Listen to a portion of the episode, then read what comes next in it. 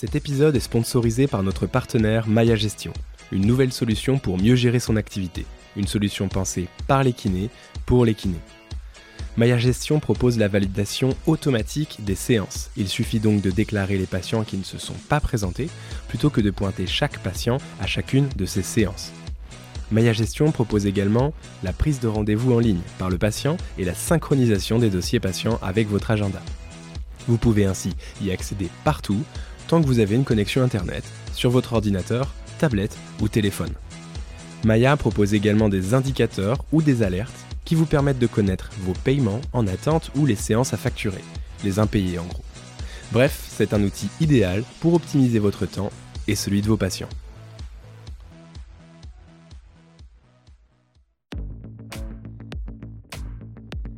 Salut, je suis Marius Lebray, cofondateur d'Health Impact, organisme de formation pour les kinésithérapeutes et les professionnels de santé. Avec Kinémania, je te propose de rencontrer des kinés ou des professionnels de santé qui ont un parcours un peu atypique et une vraie expertise. Je suis certain que mes invités vont t'inspirer et j'espère qu'ils t'apprendront énormément de choses. Bonne écoute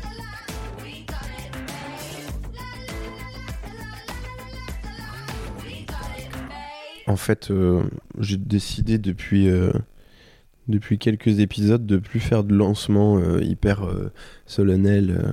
donc en fait, finalement, l'épisode est déjà commencé. en fait, tu, en fait, je, je, le commencerai ici à peu près. Donc, salut Mathieu. De toute façon, on s'est déjà dit bonjour, mais en tout cas, bonjour à tous ceux qui nous écoutent aujourd'hui. Et euh, salut à toi, merci d'avoir accepté de venir, euh, venir parler sur, euh, sur, sur ce podcast. Tu vas bien? Ouais, ouais, ouais, super, merci. Bah, bonjour à toi, bonjour à ceux qui nous écoutent. ouais, ouais, retour de vacances depuis une, une semaine, donc reprise en douceur, tout va bien. Ah bah toi, t'as repris, on n'est pas tous dans ce cas-là, donc bon courage, mais ça arrive bientôt, c'est la fin de l'été. Je sais pas quand, quand on sortira cet épisode, peut-être peut-être en plein hiver, quand il fera froid, vous penserez à nous il sera en train de pleuvoir, euh, vous aurez froid. Et là, euh, c'est pas encore le cas, donc ça va peut-être réchauffer votre cœur à ce moment-là. Euh, donc aujourd'hui, on a, on a l'objectif de bah, d'expliquer un petit peu de ce que tu ce que as fait et ce que tu fais. Donc Mathieu Gueman, euh, même si euh, les gens ont bien compris qui t'étais, puisque sur la pochette du, de l'épisode, il y, a ton nom. Mais euh, nous, on se connaît depuis quelques, depuis quelques années maintenant, puisqu'on a fait des, on a eu des, des expériences associatives en commun et on en a, on en a toujours. Avant d'aller plus en profondeur sur ton parcours qui est quand même atypique et ça, ça correspond pas mal à, finalement au profil que j'invite euh, sur ce podcast, je te laisse te, présenter euh, d'un point de vue plutôt général pour qu'on ait une idée euh, plus concrète de, qui tu es Mathieu. Donc à, toi la parole. Ouais, ouais bah merci Marius. alors pour faire très très court, donc je suis kinésithérapeute, PhD, donc détenteur d'un doctorat de sciences. Euh, et euh, je, je vadrouille entre les, les post-doctorat, donc euh, après, le, après la thèse, voilà, on enchaîne les, les petits contrats. Et là, je suis actuellement euh, en, donc en post-doc à l'IRBA, à l'Institut de recherche biomédicale des armées, dans une équipe qui travaille sur l'activité physique en milieu extrême, donc les évolutions du, du, du corps et les changements par rapport aux, conditions. Et aussi euh, beaucoup en interaction avec euh, l'hôpital d'instruction des armées de Percy, où je coordonne finalement les projets des équipes paramédicales. Voilà, on essaye de, que leurs projets cliniques deviennent des projets de recherche et, euh, et donc d'objectiver un petit peu tout, tout ce qu'il faut. Tu as d'autres activités à côté? Alors oui, oui, ça c'est mon activité principale. alors après, je suis bah, président de la Société française de physiothérapie depuis un peu plus de deux ans maintenant. La SFP, ouais. Voilà, la SFP qui est la société savante de kinésithérapie en France et, euh, et qui a le, euh, on va dire le privilège de, d'être un peu une association qui rassemble euh, différentes associations thématiques euh, de la profession. Et donc euh, voilà, notamment tous les deux ans on organise un congrès. Donc peut-être que vous, vous l'écouterez, ce sera juste avant le, le congrès des JFK. On aura le temps d'en reparler plus tard. Euh, mhm. Je suis aussi euh, rédacteur en chef euh, du journal European Rehabilitation Journal, donc qui est le journal de la Société française de physiothérapie, mhm. qui, qui, a été créé il y a, il y a un an. Et puis après, bah, je fais divers enseignements dans soit à l'université, dans les filières de médecine, de STAPS et puis de kinésithérapie. Ben voilà, ben c'est pas mal complet tout ça. Euh, il y a quand même des trucs. Euh, avant qu'on discute de ce que tu fais aujourd'hui, euh, de tes sujets de recherche, bon, j'imagine aussi que travaillant pour. c'est le ministère des Armées, c'est ça? Ouais, ouais, je suis en statut de civil des armées, donc mon employeur est le ministère des armées. Voilà, donc dans ce cas, tu dois aussi être soumis à une forme peut-être de secret sur une partie des activités, je, suppose ou, Alors, j'ai signé pour euh, des dossiers classés défense, mais euh, actuellement mm. tout ce que je fais, non, non, il n'y a pas de, il a pas de secret euh, vis-à-vis de ça. Moi, je travaille pas sur des sur des sujets sensibles, donc, donc tout va bien. ok.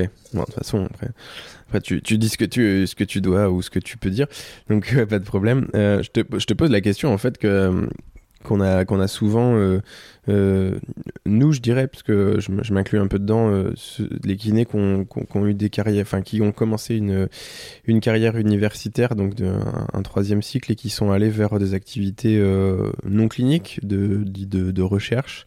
Qu'est-ce qui t'a t'a motivé à à aller vers un PhD et pour qu'est-ce qui s'est passé pour que tu aies envie de faire ça C'est quand même pas euh, pas la majorité et heureusement puisque en fait euh, la, kinésithérapie ça reste ça reste euh, une profession de, de, clinicien. Hein. il faut voir les patients et, les traiter. Donc pourquoi tu as eu envie un moment de, de faire ça et comment ça s'est passé? Comment t'es arrivé à tout ça? C'est souvent des questions qui reviennent. Euh, chez nos auditeurs. Ouais, ouais euh, bah, faut dire que c'est pas c'est pas du tout quelque chose que j'avais en tête euh, quand j'ai commencé mes études de, de kiné. Euh, J'étais à l'école d'Orléans et je pense que comme euh, on va dire 90% des, des gens, je, je pensais faire mes études, trouver un cab à la montagne avec des potes, et puis profiter de la vie, faire de la rééducation de sportifs. Hmm. Enfin, c'était un peu l'idée que j'avais du, du kinésithérapeute. C'est l'image d'Épinal, ouais. Ouais, ouais, ouais. Euh, mais ce qui est bien, parce que du coup, ça c'est ça qui m'a fait aller vers cette filière-là et pas, pas une autre. Euh, et, euh, et en fait, bah, pendant, euh, pendant les, les années d'études, tu, tu, voilà, tu fais différents stages, tu poses quand même pas mal de questions sur qu'est-ce que tu aimes, tu n'aimes pas, comme type de pratique ou quoi. Et, euh, et souvent, je restais un peu sur ma faim, à pas comprendre finalement quels étaient les effets de nos interventions. Euh, hmm. Et toujours un truc, euh, ok, ça, ça marche, mais pourquoi ça marche? Ça, ça marche pas, mais pourquoi ça marche pas? Ou alors ça, est-ce que est-ce qu'on fait bien? Est-ce qu'on pourrait pas mieux le faire? Et euh, et du coup, moi, je suis diplômé de 2011, hein, comme, comme toi, donc on est de la même génération hmm. sur ça.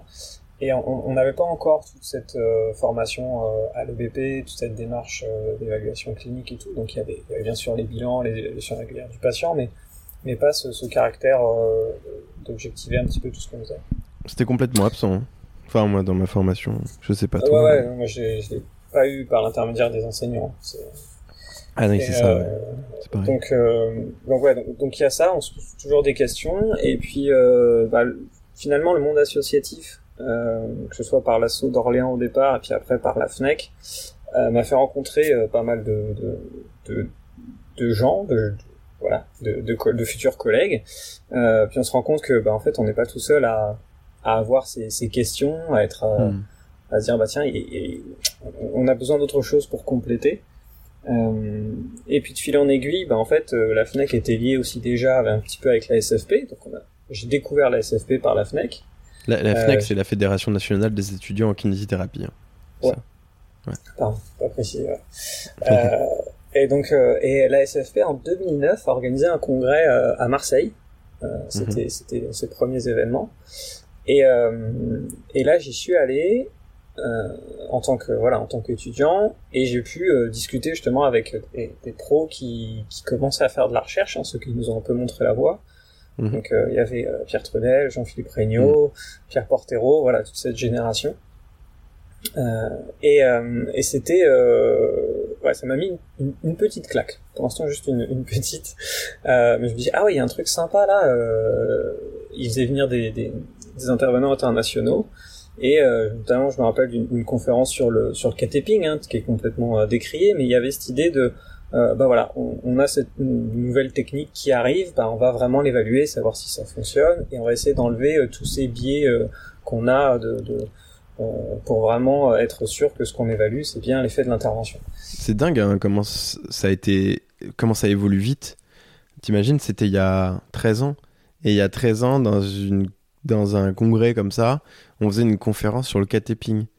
Euh, ce, qui est, ce qui est incroyable, c'est de se dire, euh, c'est pas d'avoir fait une conférence sur le catéping et de plus, de plus, de plus en faire maintenant, c'est de se dire qu'en en 13 ans, en fait, en fait aujourd'hui, dans les mêmes conditions, je, je, suppose, ça serait pas un sujet de faire une conférence sur le catéping, en fait. Ça serait plus un sujet. Ah ouais, non, complètement. super vite. Ouais, c'est bah, les, les, grâce à la recherche, quoi. On ouais, montrait quand même sur, sur pas mal de points que ça, ça marchait pas. Alors, ça, voilà, il y a des certaines conditions pour la douleur. Oui, oui, ça, encore des doutes, mais voilà, c'est, mais voilà. Donc ça, ça m'a mis un peu la puce à l'oreille. Puis je suis rentré du congrès, et j'étais, waouh, c'est, c'est quand même génial. Euh, j'aimerais bien aller creuser un peu là-dedans, euh, voir ce qui, voir ce qui se fait. Et euh, donc commence à, à, lire quelques articles, hein, donc ça commence sur Kinina Revue, et puis euh, bah, nous on, connaissait pas PubMed, Pedro et tout, tout ça, c'était on connaissait pas, donc on galérait pour euh, pour chercher, c'était des articles en anglais, euh, bah, je comprenais pas, euh, et puis fin de fin de la formation 2011, là on se motive avec un groupe de copains d'Orléans et on va au congrès de la World Confederation. Donc maintenant ça s'appelle la World Physiotherapy. Ah ouais. Voilà, c'est l'organisation internationale donc de la kinésithérapie. Mais WCPT c'était World, World, World Confederation euh, Physiothérapie. For Physical Therapy. For Physical Therapy, ok. Parce que le Physical Therapy était le voilà l'acronyme américain qu'ils avaient qu'ils avaient pris. Donc maintenant c'est World Physiotherapy tout court. Physiothérapie étant devenu le mot euh, international pour, mm. pour la profession. Et euh, donc c'était Amsterdam, donc c'était à côté. Euh, c'était pas donné, mais bon, on était, on était jeunes et euh, on venait de finir, donc on, on, était tranquille. T'as craqué ton premier mois de salaire. Euh, ouais, c'est ça. on sait que l'argent allait arriver après, donc c'était bon. Ouais. Euh, donc on y va, on prend un pauvre camping loin parce que les hôtels c'était quand même inaccessible. Super cher. Et, euh, et là on prend une, une vraie grosse claque. parce que on rentrait dans un tout autre monde en fait. Ouais ouais. Là il y avait il y avait 3000 personnes. Euh, des gens qui venaient vraiment partout dans le monde, du Japon, d'Australie, euh, de, pays d'Asie, de pays d'Afrique, euh, de toute l'Europe bien sûr, parce qu'on était à côté, des Anglais, donc des gens qui étaient vraiment bien capés. Et là, là en fait, on découvre. enfin, moi, j'ai vraiment découvert l'étendue de l'univers de la, de la kinésithérapie. Hmm. Et et je me rappelle, m'a pris une grosse claque pour l'anecdote parce que euh, dans mon mémoire de fin d'études, j'avais euh, osé parler euh, de l'utilisation de l'échographie ah pour le kinésithérapeute pour faire pour faire des, des, bilans ou pour voilà pour suivre l'évolution d'une cicatrisation tendineuse. Tu t'étais fait tu t'étais fait allumer. Et je m'étais fait allumer, j'ai failli pas avoir mon DE, j'ai pas eu la moyenne d'ailleurs en oral à cause de ça parce qu'on m'a dit mais vous êtes en France, jamais un kiné utilisera euh, l'échographie, vous croyez où, etc. Donc je me suis fait démonter par le, médecin et la kiné. C'est un outil euh, diagnostique, le diagnostic est l'apanage du médecin, Monsieur Gueman. Vous jouez avec le feu. exactement. J'avais tellement rétrograde. On, pourrait, euh, on pourrait imaginer que, et je me suis fait défoncer. Et, ah, et j'arrive au congrès de la World Physio et donc, euh, et t'arrives sur le, le, grand, le grand salon avec tous les exposants. Et là, le premier stand que je vois, tous les mecs qui sont en train de jouer avec des sons de décor. et donc là, j'ai dit, ok, bon, euh, ma réflexion n'était peut-être pas si débile que ça. Euh, en tout cas, je suis bien sûr que ça se fait dans le, dans le donc, euh, donc là, grosse claque. On, a des conférences sur sur la douleur. Donc, on a découvert euh, Mosley à l'époque. Euh, hmm. Donc voilà. Enfin, on, on, a pris cher. Et là, clairement, j'ai dit ok. Il y a un truc. je me sentais, je me sentais vraiment bien dans ce dans cet univers. les gens présentaient les données. Voilà, on a suivi un groupe de tant de personnes. On a fait ça comme évaluation, etc., etc. Et là, j'ai dit, ah, je pense que là, il y a vraiment quelque chose qui qu'il faut creuser. Et, euh, et donc ça tombait bien parce que j'avais commencé à préparer un dossier pour, euh, pour un master euh, pour l'année d'après. Et donc euh, rentré en France, on a travaillé tout l'été pour se faire mettre de l'argent de côté en libéral, donc j'ai quand même fait un peu mon, expérience. Hein. Puis après, hop, rapidement à Paris, je trouvais un, un cab mi-temps à mi-temps qui me permettait de travailler, d'aller à la fac pour faire le master. Ouais. Ouais, c'était la révélation. Et après, c'était lancé, hein. quoi. Ouais, voilà. C'était la révélation. Vraiment, ça a été... les, les, congrès, ça a été le, le, le déclencheur. Et tu parlais de la douleur. euh, ça, me rappelle que finalement, la douleur, c'est. Moi, j'ai découvert la prise en charge de la douleur. Alors, j'ai pas du tout euh, de, connaissances et encore moins d'expertise euh, là-dessus. Justement, pour la raison que quand on était étudiant, jamais. Ou alors j'étais pas là et je l'ai loupé, mais enfin jamais euh, j'ai eu un enseignement sur euh, la prise en charge enfin la compréhension des de, la du mécanisme de douleur et pas juste euh, ok les fibres nociceptives blablabla enfin ça euh, ça va quoi enfin tu vois. Et, euh, et puis ça a pas en fait on- en vrai on s'en fout un peu. Mais tu sais tout- toute la, la douleur au centre d'un modèle plus complexe en fait hein, avec euh, avec tout ce qui bon il- on, on, parle tout le temps du modèle biopsychosocial mais enfin il est il est un peu ra- mis à toutes les sauces mais mais tu vois ce que je veux dire ce, ce- cette, cette douleur euh, la douleur qui est multifactorielle et la façon de la prendre en charge jamais j'ai vu ça à l'école. Alors que pourtant en fait on fait un job où les gens qui viennent nous voir ils ont mal et euh, alors que ça faisait des années en fait que dans ces univers-là, en fait, c'était des c'était des sujets qui étaient euh, qui étaient hyper euh, hyper importants et qui étaient étudiés. Et, et moi, j'ai découvert la douleur il y a je sais pas il y a sept ans quoi. Tu vois, j'ai parce que ça commençait à être à la mode. Mais dans les formations initiales, bah on n'en parlait pas. Ouais, non, et, et c'est- même frustrant parce que, en fait, on se rend compte que y a- on avait des, des pontes hein, sur la sur euh, Mm. sur la recherche au niveau de, de la douleur euh, en France. Et, et- et sauf que bah du coup, c'était tout ça, c'était fait dans les labos de recherche, euh, dans les universités, et euh, il n'y avait pas de pont entre entre nos filières et, et, ça. Et du coup, on était vraiment dans un dans un système très clos. Euh, on l'est encore euh, parfois hein, Ouais, pour, pour on l'est certaines toujours. choses, mais euh, mais, euh, C'est juste mais mieux. ouais, c'est oui, ça, ça, ça, ça, ça évolue, ça évolue. Et t'as fait quoi après en, master euh, C'était quoi le sujet de ton travail? C'était à Paris et donc Euh, euh, alors, quelle euh, université? Ouais, alors c'était euh, le master, il s'appelait RIM. hein, tu Ah oui, bien. mais c'est vrai. Non, en plus, je t'ai posé la question naïvement. je me souvenais plus que on avait fait le même. Euh, à un an d'intervalle. on- on a fait le même. Avant toi, hein, tu l'as fait avant moi, je crois. Euh, Ouais, moi j'ai fait 2000. Ah, j'ai commencé en 2012, donc master 1, parce que bien Ah sûr, oui. on peut absolument pas rentrer en M2 C'est euh, euh, tout de suite. Donc euh, master j'étais 1, en- donc c'était rééducation et ingénierie médicale. Ouais. UPMC, Et, Université après, Paris. Pierre et Marie Curie. à Paris 6. Paris 6. Ouais, Pierre et Marie Curie. J'ai fait 2013. Euh, donc, donc master très pluripro en fait. Ça Mm. aussi, ça m'a fait bizarre en arrivant Ouais. dans le master parce que j'étais avec euh, des psychomotes, des ergots, des orthophonistes, des orthoptistes. Mm. Et en fait, je me suis rendu compte que c'était des professions que je connaissais pas du tout. Euh, on, on avait rencontré au cours de nos stages, hein, Mm. mais euh, finalement, on savait pas ce qu'ils faisaient. Et, euh, et, et j'avoue que j'avais un, un avis assez péjoratif, assez négatif quand je suis arrivé là. Mm. Et donc ça m'a fait un grand bien d'intégrer l'université, de rencontrer ces gens-là, parce que je me suis rendu compte que, bah, en fait, au kiné, on faisait des choses, mais on était, un, pas forcément les seuls à le faire, on le faisait d'une façon, et les autres le faisaient d'une autre, et ça pouvait tout aussi bien fonctionner. Hmm. Donc, petite ouverture d'esprit dont, on, dont j'avais bien besoin, parce que, bah voilà, on, on, on a passé trois ans, euh, justement, dans un système un peu clos, euh, à nous, euh, un peu à nous marteler qu'on savait faire plein de choses en tant que kiné, qu'on était bon, etc. Donc ce qui est important quand même pour la profession pour se construire, mais euh, tout aussi important de se dire attendez, on n'est pas les seuls au monde euh, et on n'est pas tout seul à pouvoir euh, faire du bien aux ça, c'est patients vraiment, un- et à- à améliorer leur état. c'est vraiment un truc d'étudiant en Et, plus, euh, ça. Tu sais, quand t'es es dans ton. T'es dans- en vase clos, en fait, et, et, et comme t'as aucune expérience par, par définition, et qu'en plus t'es pas sur le terrain parce que, bah, par définition encore, t'es étudiant, bon, parce que tu fais des stages, mais enfin, voilà, c'est pas comparable.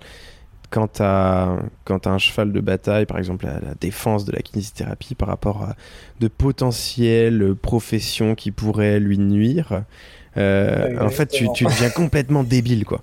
T'es, euh, en fait t'es peut-être le plus euh, le plus le plus agressif de, de, de, de, de l'environnement de la profession, alors que t'es celui qui connaît le moins de choses sur le sujet. Et, euh, et tu te bats quoi. Tu sais, ça me fait penser au, aux manifs des, des lycéens, par exemple, qui vont à l'époque, il y avait le CPE, ça nous, ça nous rajeunit pas, mais, mais où, on avait 15 ans, 16 ans, euh, et on sortait dans la rue pour gueuler euh, parce qu'on n'était pas d'accord. Mais on savait pas vraiment pourquoi on n'était pas d'accord d'ailleurs, mais on gueulait euh, le plus fort possible parce que c'était, parce que voilà, on voulait défendre un truc, on savait pas quoi. Et aujourd'hui, en, bah, en, se retournant, évidemment, c'est beaucoup plus complexe que ça, quoi. Et quand j'étais étudiant en kiné, c'était ça. J'étais, je me rappelle, j'étais un, j'étais un délire. tu sais, à l'époque, il y avait cette histoire avec le massage et les esthéticiennes. Mm. le modelage et le massage et je sais pas pourquoi alors que ça mais aujourd'hui mais jamais de la vie je vais aller défendre euh, enfin les, les esthéticiennes elles font ce qu'elles veulent enfin j'en ai rien à foutre tu vois enfin tu vois et à l'époque c'était un délire enfin on était là non euh, il faut mm. pas que le massage il aille chez les esthéticiennes enfin et en fait ça me fait un peu penser à ça où finalement euh, quand tu sors de, de, ton école et de ton milieu associatif tu rencontres des gens tu, tu fais un peu d'expérience tu vas là tu retournes à la fac mais avec tes yeux de praticien et puis tu te rends compte que mm. bah il y a plein d'autres trucs des gens euh, que tu connaissais pas, des professions, et ça c'est cool. Et, puis plus les années passent, plus tu t'ouvres, quoi. Donc, euh, voilà, euh, c'était juste ça que je voulais dire. Ça me faisait vraiment penser à ça. Je, suis quand même quelqu'un de, d'assez ouvert d'esprit et tout, et en fait, je me suis quand même rendu compte que sur certains points, j'avais, j'avais été formaté et j'avais été un peu enfermé dans des, pas des croyances, mais des, des, des, des, valeurs un peu, un peu closes, quoi. Donc, euh, donc, donc mm, mm, super mm. master du coup. Euh, on a des cours euh, de chercheurs euh, qui sont à côté. Hein, donc c'était euh, Agnès Roby-Brami, voilà des, Parisiens assez connus qui bossent à, à, l'UPMC ou, l'Institut du cerveau et de la moelle. Auriel Grinspan pour tout ce qui est l'aspect psychiatrie, voilà qui intéressait beaucoup les psychomotes. T'avais bien aimé ça? T'avais bien aimé toi le, Alors, il y avait le contenu du master? maintenant avec le recul, je me dis que oui. Euh, sur le coup, il y avait des choses, j'ai l'impression que c'était très euh, répétitif. Euh, il y a des choses de, de neurophysio qu'on avait quand même vu pendant notre formation et que je trouvais un peu euh, un peu barbant. Mais je pense que la richesse des intervenants faisait que c'était intéressant. Mais pareil, j'étais peut-être un peu jeune pour pour saisir un mm. peu l'intérêt de ça. ouais, ouais, peut-être moi aussi, mais je sais pas, il y avait des trucs qui, qui, étaient particulièrement intéressants, mais qui étaient vraiment orientés recherche clinique, méthodo, peut-être parce que j'avais de l'appétence pour ça, mais j'étais quand même, a posteriori, j'étais un peu déçu. Euh, ouais, alors je, m'étais dit que j'avais fait un master pour aller faire une thèse, quoi, surtout ça, quoi. Enfin, non, j'avais surtout fait un master pour faire un stage, c'est ça. Hein.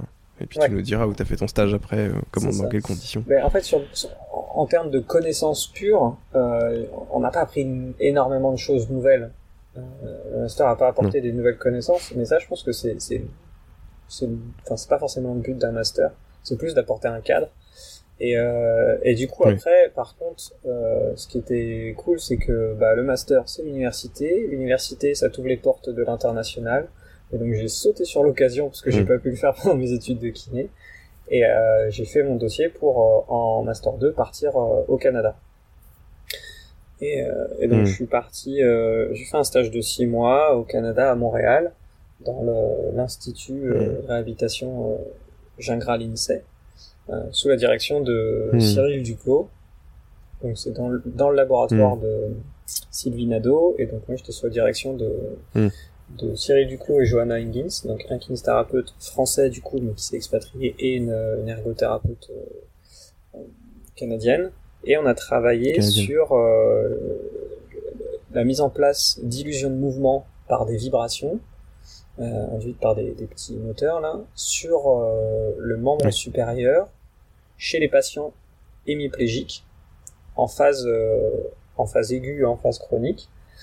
Et l'idée c'était d'explorer si euh, c'était vraiment de la, la, la recherche fondamentale enfin, clinique fondamentale parce qu'on on mmh. regardait vraiment le, si on avait quelque chose à faire avec euh, avec ça, s'il y avait un potentiel effet qu'on pourrait après mettre en place dans une thérapie. Euh, et donc en fait, on voulait induire des illusions de mouvement euh, au membre sup chez un bras qui était complètement du coup paralysé et, et voir derrière si ça pourrait améliorer les conditions de rééducation. Donc là, première expérience de recherche dans un à, l'étranger et dans un environnement idyllique. vraiment, c'est un centre de rééducation. T'arrives en bas, t'as le, le, plateau technique avec tous les rééducateurs et les patients.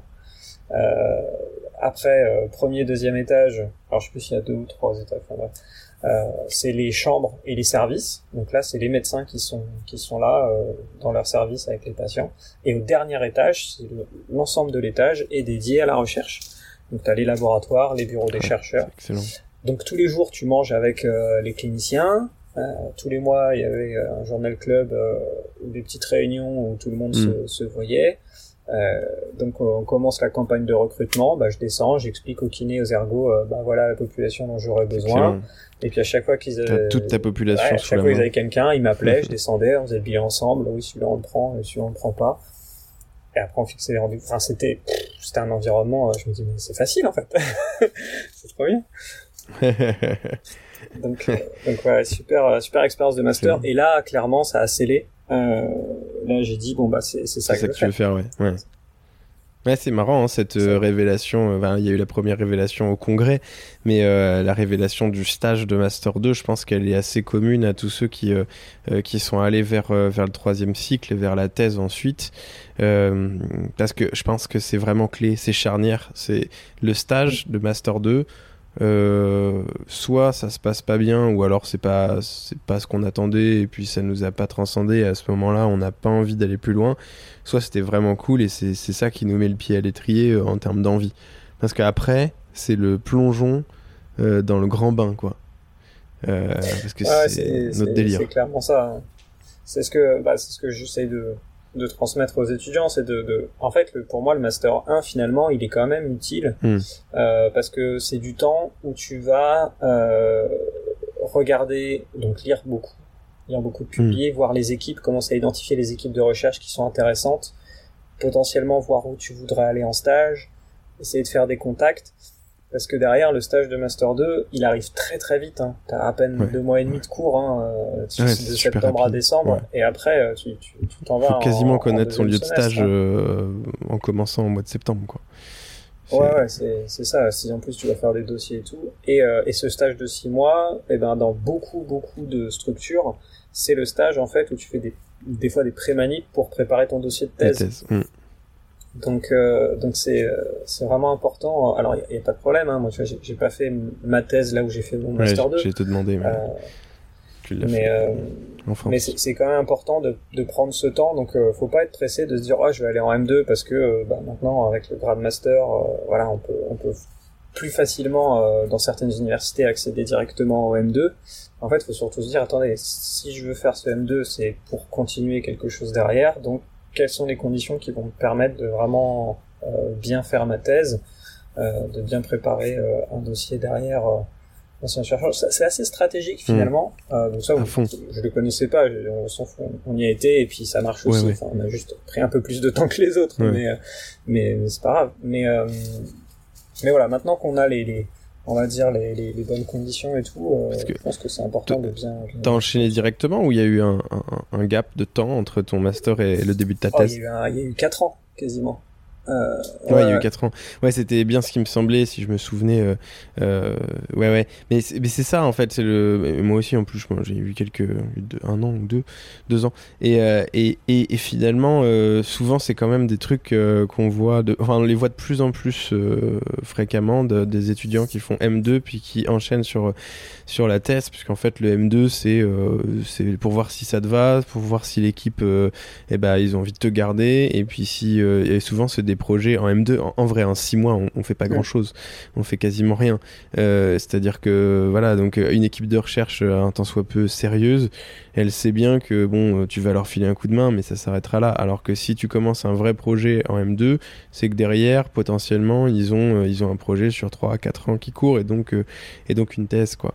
Et, et c'est vraiment un, un, sujet pour moi de, tu sais, aujourd'hui, d'ailleurs, tu vas nous dire ce que tu en penses, mais il y a ce, depuis un an là, euh, quand tu es kiné, quand tu passes ton diplôme de, kinésithérapeute, ton, ton MKDE, comme on dit, tu as une équivalence, euh, alors j'utilise peut-être pas les bons termes parce que je suis jamais très bon pour ça, mais une équivalence de master.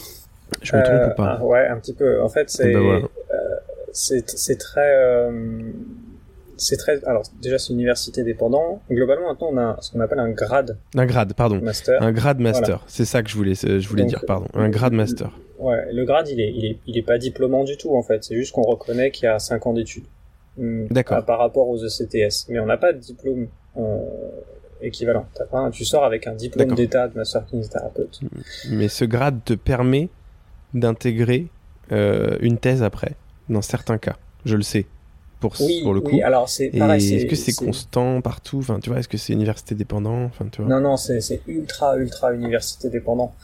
Euh, parce que il y a bon il y a les ECTS là les crédits euh, de ta formation hmm. euh, qui font ça et après euh, en fait ça dépend si pendant ton stage de clinica je crois que c'est un peu comme ça que ça fonctionne hein, t'es dans un laboratoire de recherche et globalement que tu fais l'équivalent d'un travail de, de M2 ou de master et que derrière le laboratoire qui t'a accueilli a une bourse de thèse qui peut être fléchée sur toi, qui est pas soumise à concours ou quoi que ce soit, Bon bah là c'est on va dire que les éléments sont sont regroupés pour que tu puisses continuer en thèse.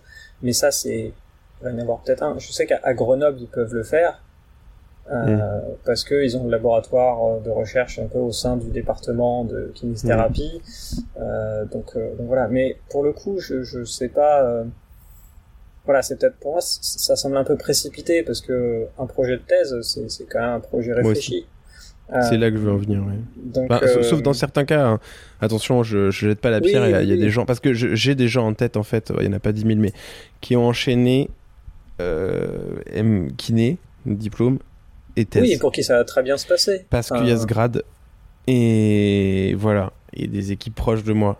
Euh, et parce que c'était des gens qui étaient déjà méga impliqués pour leur mémoire de DE, qui avaient déjà, qui étaient dans une équipe de recherche euh, clinique, clinique slash recherche hyper active, et l'école doctorale a, accepté en fait de tout de suite embrayer sur la thèse. Mais je pense que, et je, pense que tu partages ça, je pense que c'est pas, euh, c'est un peu précipité dans la plupart des cas. Euh, parce que euh, et je sais que tout le monde n'est pas d'accord avec moi si tu, si tu m'écoutes euh, Guillaume Prieur tu, tu sais tu sais pourquoi je dis ça. Je pense que c'est important de, de, préparer le terrain.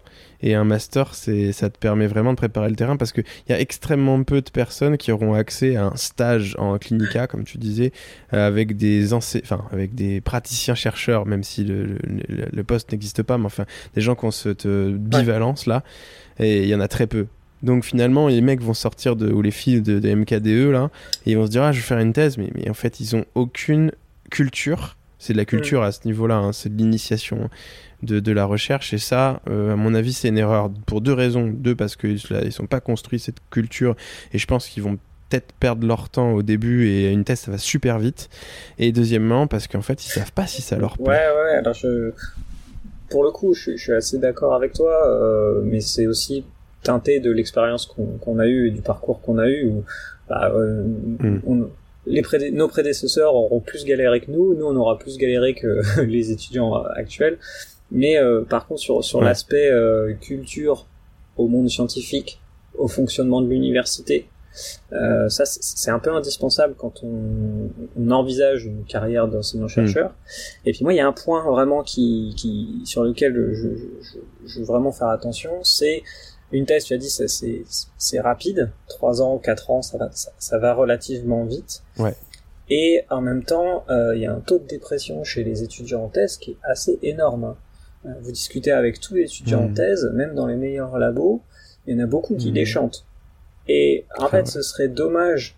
C'est euh, moralement très très très très, dur, hein, parce que es en France, on est vraiment chaque étudiant porte son projet de thèse, quoi. On est on est tout seul, et c'est d'ailleurs pour ça mmh. que les les thésards français sont très bien reconnus au niveau international parce qu'ils sont très autonomes.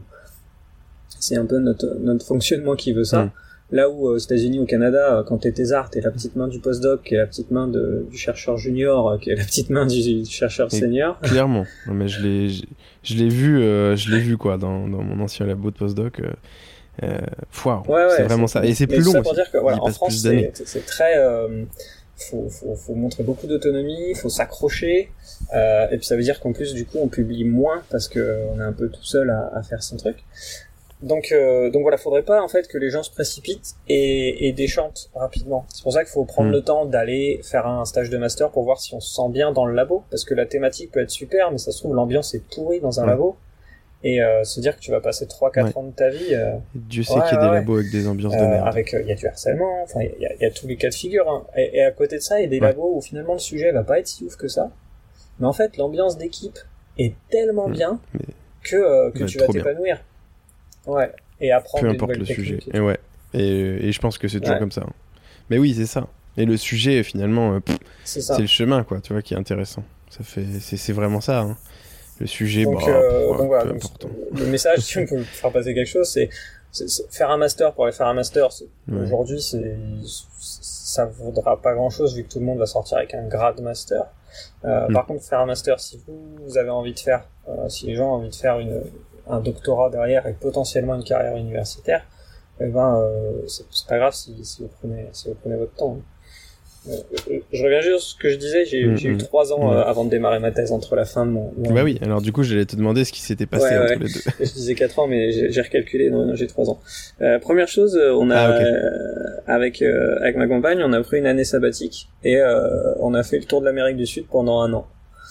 Voilà. Et, mm. et donc tout le monde nous disait ah c'est chaud, faut pas couper comme ça, après il y aura plus rien, etc. On s'est dit pas ouais mais si on le fait pas maintenant, on le fera jamais. Euh...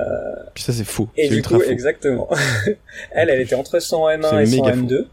Et l'université a dit bah ouais, pas de problème, mhm. vous avez validé votre M1, vous revenez quand vous voulez, vous reprenez en M2. Bah ok. Et moi j'avais fini mon M2 et je savais pas trop, je savais que je voulais pas faire ma thèse euh, au Canada, euh, ce qu'il m'avait proposé, ce qui était très valorisant. Mais le truc c'est que si on partait là-bas, c'était 4 ou 50 thèses et euh, potentiellement ouais, c'est long après, un univers très compétitif, mais en gros, euh, tu restes sur place, quoi. Quand tu commences à investir autant de temps là-bas, euh, tu te dis bon. Hmm. Et euh, ouais, t'es parti pour 10 ans. ma compagne qui était kiné et qui faisait un complément de master aussi, bah repasser une équivalence là-bas pour bosser parce qu'elle savait qu'elle voulait pas faire euh, une carrière universitaire ou quoi, c'était compliqué. Donc on s'est dit euh, hmm. non, on va chercher quelque chose en France parce que le but du jeu c'est aussi de ramener ce qu'on a compris et acquis ici au Canada enfin pour, pour moi, c'est de, un peu d'essayer de ramener un peu ce modèle-là euh, en France pour essayer de développer des trucs euh, ici, quoi. Donc, euh, donc petit voyage, et on est revenu encore plus épanoui et plus motivé que que jamais. Ah donc top. Et là, du coup, j'ai passé une année à faire des remplats et à, à, à, prendre contact avec plein de labos, euh, à passer euh, des tests euh, de des tests d'anglais pour avoir un dossier qui tenait la route, à participer à un ou deux congrès pour rencontrer des gens. donc donc c'était assez assez intense. Et, et j'ai fini par par tomber sur un article de Science et Vie, tu vois, c'est pas du tout une publication scientifique, euh, écrit par un médecin militaire des armées sur les prothèses de membres supérieurs euh, et un peu les prothèses de nouvelle génération. Et, euh, et j'étais assez attiré par cet aspect euh, nouvelle technologie associée à la rééducation. Et du coup, j'ai contacté ce mec-là en me disant, bah voilà, je suis kiné, euh, j'ai un master en poche, euh, j'ai une expérience de recherche, je suis vraiment vraiment intéressé par le développement des prothèses de nouvelle génération. J'ai plein d'idées sur qu'est-ce qu'on pourrait évaluer chez les patients et comment essayer d'améliorer un peu la, la rééducation des, des patients de membres sup, hein, surtout amputés de membres sup. Mm, et, mm. euh, et voilà, est-ce qu'on peut se rencontrer, discuter? Et euh, bah, comme euh, comme tous les les grands professeurs euh, qui sont super sympas, euh, en 48 heures il répond, il dit bonjour, mm. merci de votre intérêt. en gros, si tu viens faire kiné dans l'hôpital des armées, tu feras jamais de recherche, donc faut surtout pas que tu viennes chez nous tout de suite. Euh, par contre, euh, on est en interaction avec un labo, une équipe qui se monte euh, à Bordeaux. va les voir, mets-toi en contact avec eux et puis on se reparle. Et donc il met le contact du gars à Bordeaux. Il s'avère que le, ce mec de Bordeaux en fait a ses parents qui vivaient à Orléans. Et moi j'étais revenu à Orléans à cette époque-là. donc on se voit sur Orléans et lui il est issu de Staps euh, un mec qui a fait 10 ans de postdoc en Australie, qui revient et là qui a un poste à Bordeaux et il monte une équipe autour euh, du contrôle moteur euh, du monde supérieur. Et donc lui, il fait de la recherche fondamentale et il prend comme modèle finalement de, de, de la personne amputée du monde supérieur parce que en fait c'est un super hmm. modèle en termes de contrôle moteur parce que la commande motrice elle est intacte au niveau cérébral, etc. Mhm. Par contre, il y a plus de, bah, il y a plus d'extrémité, quoi. Il y a plus de mains, il y a plus d'effecteurs. Et Mhm. du coup, tu peux euh, assez euh, facilement analyser euh, les changements qu'il y a eu euh, par rapport à ça. Donc je dis bah ouais ouais Mhm. pourquoi pas. De toute façon, il y avait que cette équipe là qui bossait sur cette thématique avec de l'amputé en France à ce moment-là, surtout du monde sud, et qui faisait pas que de la robotique parce que sinon t'as des, des des équipes d'ingé quoi. Il y en avait euh, justement à Pierre et Marie Mhm. Curie, mais c'était euh, roboticien roboticien. Et, Ouais, C'était Ouais. trop, trop donc, robotique, a quoi. pas, pas cette formation. Donc il me dit bah écoute moi je peux pas te prendre en thèse euh, parce qu'on a on a un financement mais on a déjà une étudiante dessus euh, qui est très bien euh, Mm. tout ça. Il me dit par contre bah tu refais un master et puis euh, tu viens en stage chez nous et on essaie de voir comment on peut monter un dossier. Bon bah allez. Ah ouais. Deuxième master. Donc je prends mon sac à dos, je vais à Bordeaux euh, et là je, je, donc, je fais un master en sciences cognitives parce que l'école doctorale du labo était associée avec ce master là. Ouais, Pareil, faut, voilà, je Ouais. prends pas n'importe quoi. Donc là, pareil, hein, c'est un master où euh, j'ai j'ai pas appris grand chose, mais euh, j'ai été très rapidement en stage euh, dans le labo. Et, euh, et on est parti sur, sur deux thématiques, donc sur euh, euh, la reconstitution d'un d'un- d'un réseau de neurones pour faire du, du contrôle moteur euh, chez la personne amputée, c'est de créer un Mhm. modèle euh, complexe et, euh, et une partie un peu euh, substitution sensorielle, donc comment euh, recréer de la, de la, de la proprioception euh, chez une personne qui n'a plus justement ses, ses, ses capteurs. Donc, donc deux choses. Et, euh, et du coup, on monte un dossier de thèse euh, que je défends à la fin de mon master 2, plus qu'on envoie aussi au ministère des Armées, parce que ça c'est une chose que peu de gens savent, mais euh, le ministère des Armées, par l'organisme de la, de la DGA, donc la Direction Générale de l'Armement, en fait, finance énormément de projets de recherche, dont des thèses. Et si on a une thématique qui concerne le civil et un petit peu euh, le, le militaire, eh ben, euh, on peut avoir des financements qui sont intéressants, qu'ils sont un tout petit peu supérieurs au financement public.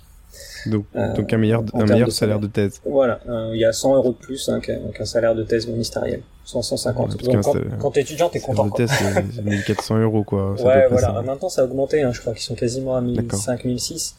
Mais voilà, globalement, tu t'en tires pour euh, un salaire entre 1006 et 1007 après pendant 3 ans. Donc c'est Waouh. c'est- sympa. Non, mais c'est fou, hein. Voilà. Putain, c'est. Ouais, ouais. Enfin, c'est fou, c'est parce qu'en euh, fait, c'est tellement mal payé la thèse que. Enfin, faut, faut avoir le. Faut être bien accroché, quoi. Tu vois, c'est c'est- C'est ça. pour ça que c'est un long parcours. Donc, hein. euh, donc ouais, les étoiles s'alignent. euh, Du coup, euh, fin de master 2, euh, j'obtiens, j'obtiens la bourse euh, de la DGA et donc c'est parti pour 3 ans, 3 ans et demi de thèse à Bordeaux. Sur ces sujets-là, en fait, de. de... Ouais, complètement. Sur sur le sujet de l'amputé du monde supérieur, le contrôle moteur et et vraiment avec cet objectif de euh, mettre en place une étude clinique avec l'hôpital euh, Mhm. des armées sur euh, sur ce que ce qu'on développera quoi, pendant la thèse. Et, et, et toi, t'as une bonne. euh. T'as un bon, t'as eu une belle expérience de thèse, ça s'est bien passé. On parlait tout à l'heure des, des difficultés qu'il y a pour certains thésards euh, pendant ces trois ou quatre années. Ça s'est bien passé de ton côté? Euh, J'ai eu, euh, Mhm. je veux dire, globalement, ça s'est quand même bien passé. Euh, parce que euh, j'ai pu avoir euh, un petit cocon, on va dire, familial et, et d'amis autour. Euh, J'étais un petit peu en décalage parfois avec euh, avec les gens au sein du labo parce que justement euh, Mm. entre il y avait pas il y avait pas mal de thésards mais beaucoup venaient de, De bio, ouais. directement de M2 de bio ou choses Mm. comme ça Ouais, plutôt plutôt bio, Ouais. ouais, parce qu'il y avait c'était un, labo de neurosciences, donc c'était plutôt bio, bio, matinfo ou choses comme ça. Donc ils étaient quand même pas mal plus jeunes et euh, Ouais. et ce qu'on disait avant, ils avaient enchaîné leur parcours comme ça, sans forcément avoir de de, de, de projet, de projection sur l'après thèse. Hmm. Alors que moi, je savais très bien euh, pourquoi j'étais là, quoi. Enfin, j'en avais un peu, Hmm. un peu chié pour euh, pour avoir ma place. Donc, euh, donc j'étais pas là pour euh, voilà pour pour attendre que ça se passe et puis on verra ce qu'on fait après. Et euh, Ouais. puis, du coup, t'as quand même 5-6 ans de plus. Euh, et à côté de ça, donc j'étais plus finalement dans une période de ma vie, on va dire euh, personnelle, euh, où j'étais en phase avec Ouais. des, des jeunes chercheurs mais titulaires. Sauf que j'avais pas du tout leur statut. J'avais vraiment encore un statut d'étudiant. Donc il y avait ce petit décalage des fois qui savait, pas trop te mettre dans les discussions, t'étais plus, euh, t'avais plus envie de discuter avec Mm. les chercheurs Mm. titulaires, mais ton quotidien, il était quand même avec les thésards. Et typiquement, euh, bah, les soirées, les machins, tout ça, moi, j'en Ouais. faisais plus. Enfin, c'était, j'étais passé à autre chose. Donc, euh, donc voilà. Mais ça, ça s'est quand même, enfin, ça s'est vraiment bien passé. J'ai rencontré des gens super. Euh, et je- bien sûr, je suis passé par des gros coups de mou, Pourquoi je euh, fais ça des primes, euh, en disant, mais pff, pourquoi je fais ça, quoi? Enfin, C'est ça. ça, ça, ça avance pas, euh, j'ai pas de résultats, euh, quand est-ce que je vais commencer mes manips, euh, tout prend un retard pas possible, euh, Ouais. euh, t'en- galère avec les demandes Ouais. éthiques, tu comprends rien, euh, tu veux faire des stats, personne C'est- peut t'expliquer, tu fais Personne stats, peut t'expliquer, même les gens qui en font, ils n'arrivent pas à euh, t'expliquer. C'est un, c'est un bordel, ouais. Ça. Donc, euh, donc ouais, c'est là où faut, bah, faut jouer euh, à droite à gauche. euh, j'ai, commencé à donner pas mal de cours aussi pendant ma thèse dans les, les écoles de kiné pour justement garder Mm. ce lien avec la profession. Euh, ça, c'était vraiment, c'était chouette. Euh, parce que ça donnait, ça montrait aussi un autre visage aux étudiants. Hein. J'ai pu encadrer euh, quelques mémoires. J'en prenais Mm. vraiment pas beaucoup parce que j'étais bien chargé, mais j'en prenais un ou deux euh, par école et ça, ça me suffisait. Et euh, ouais, j'ai fait ma thèse oui, c'est 180 vrai, euh, j'ai profité de la vie de T'as Bordeaux. été classé comment Combien Euh, t'avais donc, fait non, non, T'avais c'était- fait quoi comme euh, été classé, euh, j'ai pas été euh, juste avant de partir au national en fait. Euh, non, on, a- on avait fait deux tours à Bordeaux et au deuxième tour, euh, j'ai été. euh, alors c'est ce qu'ils ont dit, hein, ils en prenaient quatre, j'étais classé Mhm. cinquième. Moi, je me dis, ils- ont peut-être dit ça au, tu vois, au, aux cinq qu'il y avait après le, le, le quatrième Ouais. pour leur dire ah vous étiez vraiment pas loin. Mais euh, et, et au final, c'était très bien comme ça parce que après, c'est c'est une vraie institution ma thèse en 180 secondes en Mhm. fait. Hein t'as des déplacements à faire, tu bouges, tu, euh, tu dois te prendre presque plusieurs jours et tout, donc ça, ça prend quand même du temps euh, sur la thèse, et puis c'est une vraie préparation, c'est un vrai Mm. exercice. Mm. Donc, euh, donc voilà. Mais ouais, t'as- du coup j'ai eu l'occasion de participer à des congrès avec mon équipe, euh, donc on a un peu bougé, on a fait des congrès en Irlande. Donc non, non, globalement ça s'est euh, ça s'est super bien passé, ça pourrait toujours mieux se Ouais. passer, tu, vois, tu, refais les choses, tu fais ok bah ça je le ferai pas, ça je le ferai mieux, machin. Et t'as soutenu euh, quand Mais non, non, finalement? Et j'ai soutenu en décembre 2019. 2019. Déce- Ouais. J'ai- j'ai- Avant. J'ai fait trois ans et demi. Juste euh. avant la, le- la pandémie. Euh, on, on- avait déjà. euh, Alors attends. Oui, oui, parce que c'est pendant la Non, première c'est année de postdoc. Ouais, ouais, juste avant. C'est juste avant, ouais. Ah, juste avant le CIFEPK à Bordeaux. Euh, ouais, c'est ça. Exactement. Ouais. Et, et après, qu'est-ce que t'as fait Du coup, t'as fait un postdoc sur quel sujet? T'es t'es resté dans la même équipe T'es parti Les postdocs, c'est toujours un peu compliqué, hein, parce que c'est un peu parfois la traversée du désert, c'est de ce moment où, où tu termines ta thèse et, et, et le moment où tu fais quelque chose après, parce que tu sais pas en fait ce que tu vas faire. Parfois, t'as pas de postdoc, parfois t'as pas de, pas de, de, de, de, tu de proposition. Et euh, t'es un peu, t'es un peu bras ballants là. euh, Ouais, à attendre ouais, que ça, arrive. Comment ça s'est passé pour toi C'est c'est hyper stressant. Enfin, c'est comme tout, hein, c'est dans une construction de carrière. Des fois, faut faire des choix, tu sais pas trop. Faut rester, faut pas rester, faut partir à l'étranger. Euh, en 2019, c'était la création de la CNU 91 pour, euh, pour Ouais. la profession de la rééducation. Donc là, tu te dis, waouh, gros appel d'air, il va y avoir des postes de maître de conf qui vont ouvrir. Euh, Et non. comment ça se passe? Puis en fait, euh, puis en fait, non. Ça prend du temps. Donc, euh, en fait, j'avais un, un projet pas, pas fini au niveau du, de la thèse, et surtout qu'on avait été détecté par la société de transfert de technologie de la région Aquitaine, et euh, Ouais. qui nous incitait à, euh, à valoriser notre- nos résultats de, de recherche en, euh, en une start-up pour faire un dispositif médical. D'accord. Euh, du coup, euh, ça c'était c'était intéressant dans le sens de, de, de l'aventure, mais je savais au fond de moi que j'ai moi j'ai j'ai pas la, la fibre d'entrepreneuriat quoi. Clairement, euh, Ok. j'ai j'ai j'ai j'ai vu le truc, euh, monter des business plans, machin et tout, c'est c'est vraiment pas mon, mon délire. Pourtant, c'est le fun, Mathieu. Donc euh, Et c'est plus fun que, dé- que, que, que, mettre en- que déposer un dossier au CPP hein, et à l'NSM. hein. ouais, je sais pas, je sais pas. Il y a des chiffres et tout. Donc, euh, par contre, discuter de, de- tu vois, d'a- d'avoir un truc, tu dis ah ouais, ça se trouve là, ton, ton projet de thèse, là, le, le prototype euh, farfelu avec des fils dans tous les sens que t'as fait, euh, ça Hmm. peut peut-être devenir un dispositif médical, ça peut peut-être aller au bras du patient et vraiment l'aider. Ah ça, ça me, ça, ça me motive quoi. Donc je dis, je vais pas Hmm. lâcher, je vais pas lâcher le truc comme ça tout de suite là. Je vais pas l'abandonner parce que c'est le problème de beaucoup de projets de recherche. une fois que les résultats sont passés, on passe à autre chose et ça reste dans le placard. Donc, Mmh, euh, ouais, du coup, on, on arrive en fait à construire un, un financement postdoc pour un an, euh, toujours de, de l'armée. Hein, donc, euh, je te remercie beaucoup parce que parce qu'ils ont beaucoup aidé au développement, mais ils étaient vraiment intéressés par le par le produit final aussi. Hein. Ils aiment bien suivre justement ces évolutions de, technologiques. Hmm. Et euh, on dit bah en fait on voilà on avait on avait réussi à avoir 150 000 euros de de la SAT pour faire un prototype. Et on dit on essaye de suivre et puis j'avais euh, déjà prévu une étude clinique à faire donc ça, ça, ça, ça marchait bien il y avait les deux en parallèle l'étude clinique qui allait se monter et euh, Mhm. la, la- la conception l'évolution du prototype. c'était le postdoc en fait. Et ça c'était le postdoc. En fait, tu avais reçu de l'argent au sein de- du laboratoire dans lequel tu avais fait ta thèse pour poursuivre. C'est ça, hein. Ouais ouais ouais. finalement. Tu étais financé comme ça, c'est ça que je veux dire. Parce qu'en fait, le, le, le- la- le nerf de la guerre, c'est l'argent. Il faut pouvoir vivre. Ouais, ouais, bah clairement, on a fait, comme pour la thèse, on a fait un dossier. Euh, donc euh, tu, tu gardes qui finance des postdocs, pour combien de temps, euh, combien de sous ils peuvent te prêter. Des fois, faut faire différents organismes, etc. Donc ça, on, on avait reçu. Euh, en fait, le financement qu'on avait de la, de la, de la société de transfert de technologie, là, qui s'appelle euh, donc la SAT d'Aquitaine, qui s'appelle AST. Euh, eux, c'était, ça pouvait pas être du salaire. C'était que pour euh, du matériel, que pour le proto. Ok. Donc, je savais que je pouvais pas être en postdoc dessus. Donc on a fait un dossier de postdoc au niveau de, de l'armée.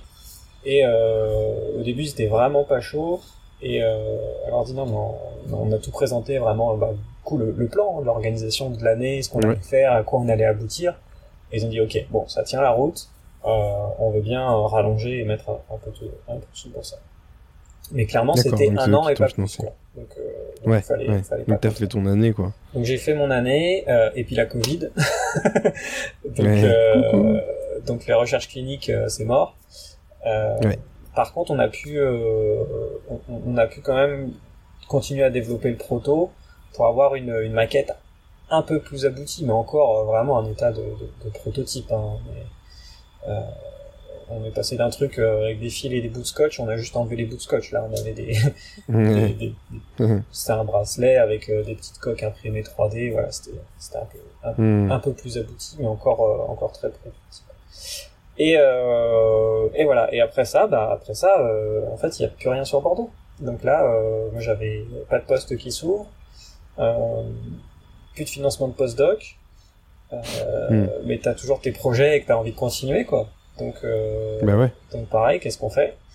Et là, euh, bah là j'ai eu une proposition euh, justement à l'IRBA euh, pour euh, qui me permettait de continuer ces aspects de recherche clinique que je voulais faire avec les hôpitaux civils et militaires sur l'amputé euh, du, du membre supérieur, mais aussi avec une mission de euh, coordination de projet de recherche pour l'équipe paramédicale, parce qu'ils cherchaient quelqu'un qui Mhm. avait un profil euh, de, de, de paramède, kiné, ergo ou même infirmier ou quoi que ce soit, et avec une expérience de recherche.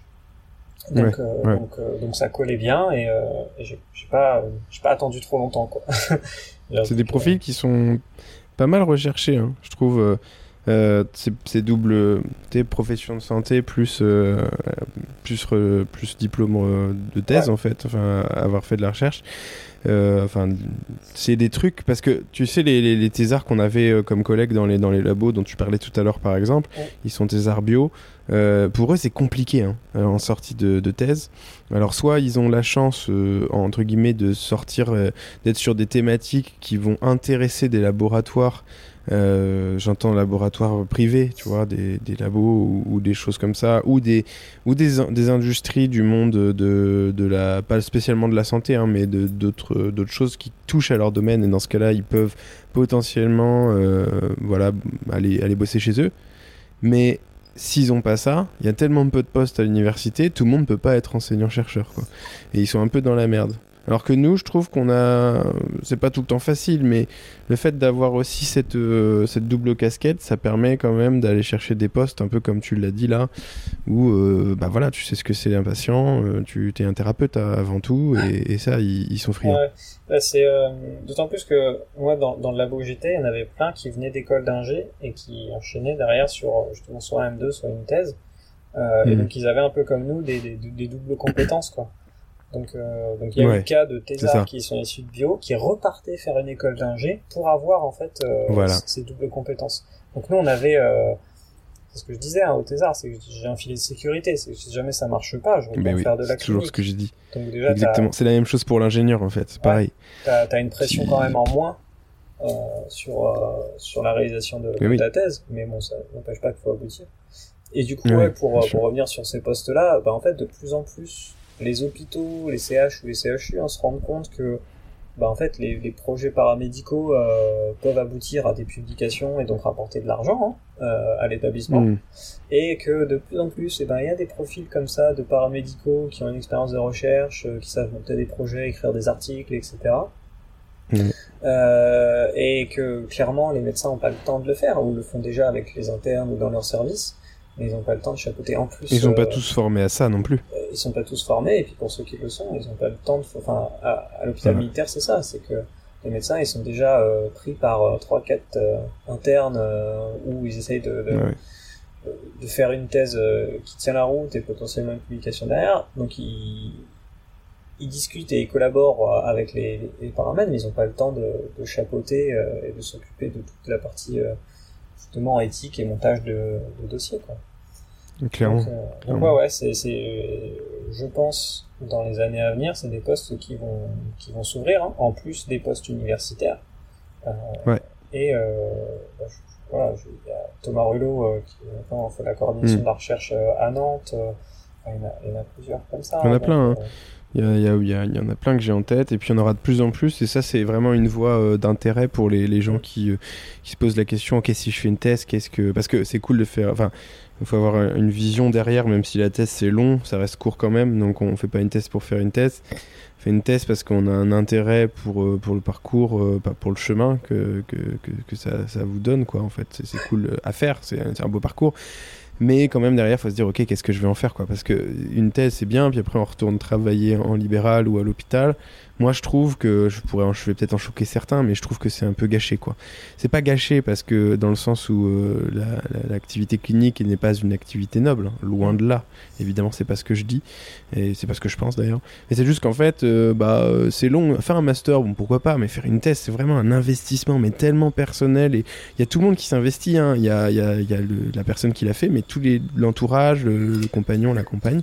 Et après, on revient euh, juste à la vie d'avant, bah, finalement oui, on aura acquis, euh, pas mal de culture, mais euh, c'est dommage de pas transformer quoi. et ça, c'est des postes qui vont être de plus en plus ouverts au sein notamment aussi des beaucoup plus, je pense, des, centres, euh, des centres de moyenne taille hospitaliers, publics et des centres privés qui ont tout intérêt à faire de la recherche pour se financer. Et donc go quoi pour tous ceux qui, qui voudraient faire ça. ça, ça peut permettre aussi à certains euh, qui se sentent un peu éloignés de la clinique après avoir fait une thèse ou choses comme ça, ouais. de, de, raccrocher un peu avec l'univers euh, hospitalier ou les centres de rééducation. Mm. Logiquement, je pense que mm. toi aussi on te pose souvent la question euh, ah mais tu fais plus de clinique, euh, t'es plus kiné, machin, tout ça, qu'est-ce que, mm. que tu fais maintenant? Et, et c'est vrai que pendant ma thèse, moi, ce qui ce qui m'a frustré la première année, c'est que vraiment j'avais zéro contact avec euh, avec des médecins, euh, avec des, hmm. des, kinés, alors à part dans, dans avec le monde du soin en fait. Ouais, avec le monde du soin, hmm. et qu'à partir du moment où j'ai enclenché la, la, la recherche clinique, euh, vraiment l'étude où bah, du coup j'allais dans les établissements, euh, discuter avec les équipes euh, médicales et paramédicales de ce qu'on allait faire, de comment fonctionnait le dispositif, etc et ben là euh, là ça m'a ça m'a tout de suite replu parce que voilà c'était bah, c'était ma hmm. famille quoi. C'était ouais ouais. Mais ouais c'est ça ah, ouais. j'étais content de les retrouver quoi. Et donc euh, c'est vrai. après voilà ça... un moment tu sais moi je me suis un peu enfin je me suis écarté de tout ça. J'avais l'impression que j'avais pas besoin de cette famille là tu sais. Et euh... et puis en fait un parce que parce que moi mes, mes problématiques de recherche étaient euh, loin de la rééducation enfin c'était plus médical. Et en fait, à un moment, je les ai retrouvés et ça m'a fait vraiment plaisir. Euh, je me suis rendu compte que finalement, euh, bah ouais, je venais de là, quoi. Enfin, je veux dire, euh, j'avais 19 18 balais en rentrant en P1, 19 balais en rentrant à l'école de kiné, que tout mon environnement, c'est l'environnement du rééducateur. Et, et aujourd'hui, plus que jamais, 13 ans plus tard, je me concentre sur des problématiques qui sont des problématiques de fonction des patients alors qu'il y a, il y, a, y, a, y a 4 ans de ça encore, ou 5 ans, j'en avais rien à foutre, quoi. Tu vois, c'était plus, euh, j'allais plus dans le détail de la lecture de tracés, mais des, trucs comme ça. Là, aujourd'hui, euh, je me pose des questions plus, euh, tu vois, plus, ouais, plus pragmatique de rééducateur. Et je pense que c'est parce qu'on vient d'une famille, euh, malgré tout, parfois on la, on la renie un peu. Puis c'est encore l'histoire de l'étudiante tout à l'heure, tu sais. Euh, tu es un peu extrême et puis à un moment tu grandis, tu te dis ah ouais, mais en fait non, mais j'en ai besoin, puis c'est vachement bien. Donc et tu reviens, tu reviens au bas. Bah, et aujourd'hui, pardon, je, je t'ai interrompu, mais j'allais te demander ce que tu fais aujourd'hui, quoi. Aujourd'hui, maintenant, là, tout de eh suite. Eh ben, euh, maintenant, tout de suite, euh, en fait, je suis, je, je, je, suis encore dans une phase de transition euh, parce que mon postdoc va se terminer et, euh, et que, et que j'ai un peu, euh, alors j'ai plusieurs pistes derrière, donc voilà, c'est, mm. j'en saurai plus dans quelques mois. Donc, je pense que quand les gens écouteront ce le podcast, pardon, je serai, je serai dans mon nouveau poste. Euh, mais je sais pas encore où. Voilà, Donc, euh, donc j'explore. Mais sinon, euh, bah, concrètement, qu'est-ce que je fais aujourd'hui? Euh, bah, Je suis du coup conseiller scientifique pour, pour pour la startup parce qu'en fait le mon projet de thèse a mhm. vraiment est vraiment devenu une startup qui s'appelle Miotact. c'est donc j'ai pas de part dedans parce que là pour le coup c'était vraiment un contrat mhm. si je rentrais à l'armée euh, j'ai pas le droit d'avoir des parts pour éviter euh, des, des, des, liens et des conflits d'intérêts potentiels sur mhm. l'utilisation du dispositif. Donc euh, je suis juste là en tant que en tant que conseiller pour suivre un petit peu l'évolution du du dispo, mais je suis super content parce qu'on a trouvé un, un entrepreneur pour le coup qui, qui lui euh, mhm. est, est, bien et a bien compris le sens qu'on voulait parce qu'on a eu pas mal de déboires sur euh, ah mais là le marché il est pas attractif chez les amputés, il faut plus aller là où ça va se vendre. On fait ouais mais non on veut pas euh, vendre pour vendre, on veut apporter quelque chose aux patients. Donc c'est dur hein, face à des à des gens qui voient que les, les, les sous de, de, dire que non non on veut faire un truc pour telle population parce que eux ils en ont vraiment besoin. On veut pas venir sur un marché où il y a déjà 15 000 appareils, voilà. Donc, donc ça, ça, ça représente très très peu de temps, mais je, je, je dis de le faire parce que ça, ça fait partie quand même de, de, de mon bagage. Euh, je fais, je continue donc euh, pas mal d'enseignements euh, donc au sein de au sein des universités, des écoles de kiné et euh, du coup une pratique de de, de, recherche. donc là, on, on, doit débuter normalement l'année prochaine. On va voir comment ça se goupille.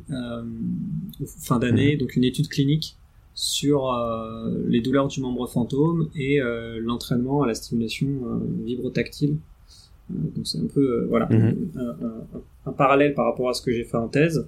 C'est que nous on l'utilisait dans le cadre du contrôle moteur, mais finalement on s'est aperçu que, que ces stimulations sensorielles là, elles pouvaient avoir un, un effet dans, dans, dans, le traitement des douleurs du membre fantôme. Donc c'est des douleurs qui sont extrêmement complexes et, et extrêmement intéressantes. Euh, là, on a, on a fait deux revues, enfin une, revue systématique et une scoping justement pour essayer de comprendre tout ce qui était fait dans la prise en charge de la douleur du membre fantôme euh, avec la thérapie miroir, etc. Et donc là, on a euh, voilà cette approche mécanique. on n'est pas invasif, on est sur sur la peau et on va entraîner en fait le, le, patient à, à, reconnaître des stimulations assez faibles, des petites stimulations vibratoires. C'est mmh. comme des vibreurs de téléphone portable en fait qu'on met sur la peau.